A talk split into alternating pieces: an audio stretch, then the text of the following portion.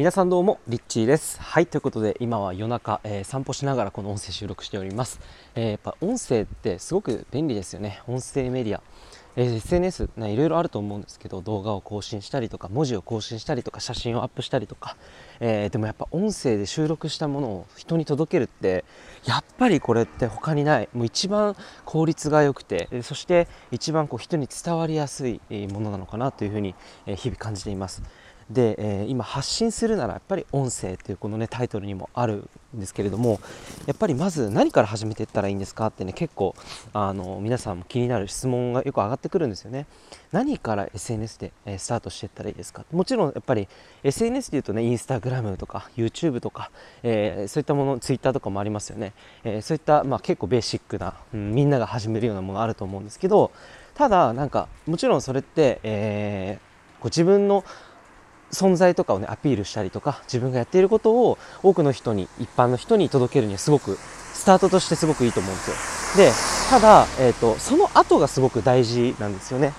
で何が大事かっていうとやっぱりその自分という存在を見つけてもらった後に自分が何をやっているのかっていうもののよりそれの深い発信ですよね。より自分のことを知ってもらうためのまあ、お客様との関係性づくり、えフォロワーさんとの関係性づくり、え自分のことをどうしたら知ってもらえるのかってこれを考えていくことってすごく大事でで、まあ、人によってそれって様々なやり方があると思うんですよ。昔だったらメルマガっていうのがすごく流行ったんですよね。えー、メールを通して、えー、例えば発信をね毎日毎朝、えー、例えば朝の7時に更新してみるとか、えそんな風にやって最終的に、お客さんとのこう関係性を構築して、まあ、要するにそれっていうのは教育っていうふうに言われてるんですね。教育をしていくと、えー、知ってもらってその後に、えー、顧客になってもらうために自分のことを知ってもらう教育をすると、えーまあ、メールマメルマガとかっていうのはすごい流行ったんですけれども今ってメルマガとか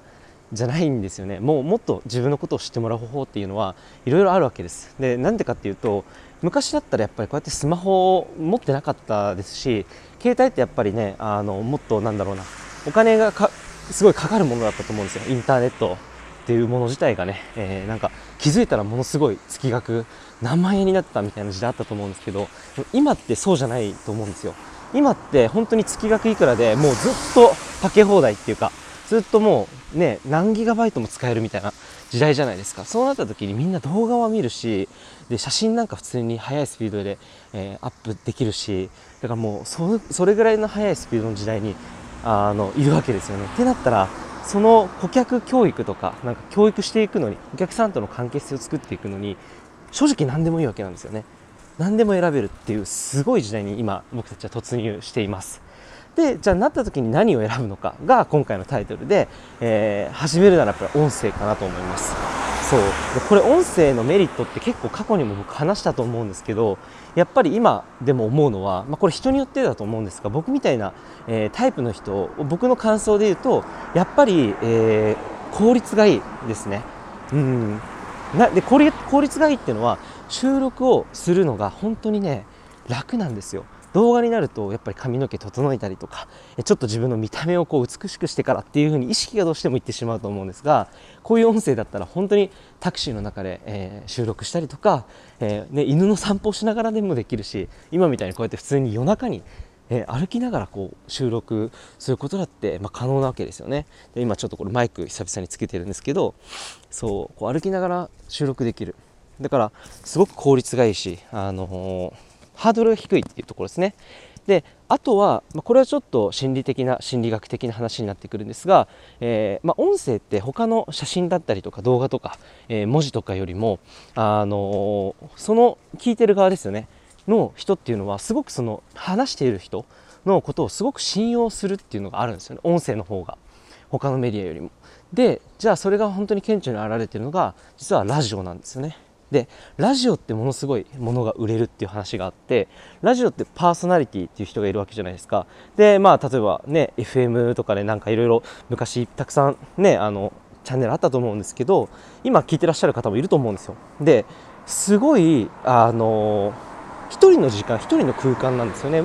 あのラジオ聴いている時の状態って。それがものすごくですねあの1対1の人間関係みたいな感じのものなんですよ。それでそのパーソナリティの声だったりとか、まあ、言葉の使い方とかですよね。それを聞くことでよりその人のことをすごく信頼してくると。である時にね確かなんか全然あのちょっと今スパッと思いつかないんですけどラジオで何か商品を紹介したんですよそしたらもうそれが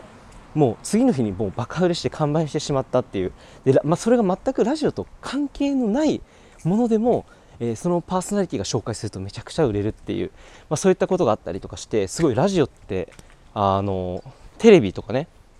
あるいはなんかこう広告をすごいお金かけて売ってあの出すよりもものすごい結果商品売れるみたいな話があるんですけどそれぐらい要するにですよえさっき教育教育とか言ってましたけれどもやっぱり信頼関係なんですよ教育って。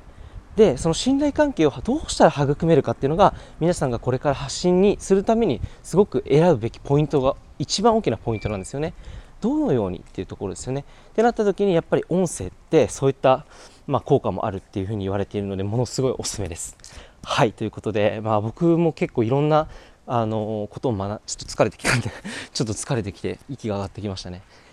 そう僕も結構いろいろなんかねたくさんいろんなことを学んできてでやっぱりあのいろんなメンターいるんですけど音声でみんなやってたんですよね。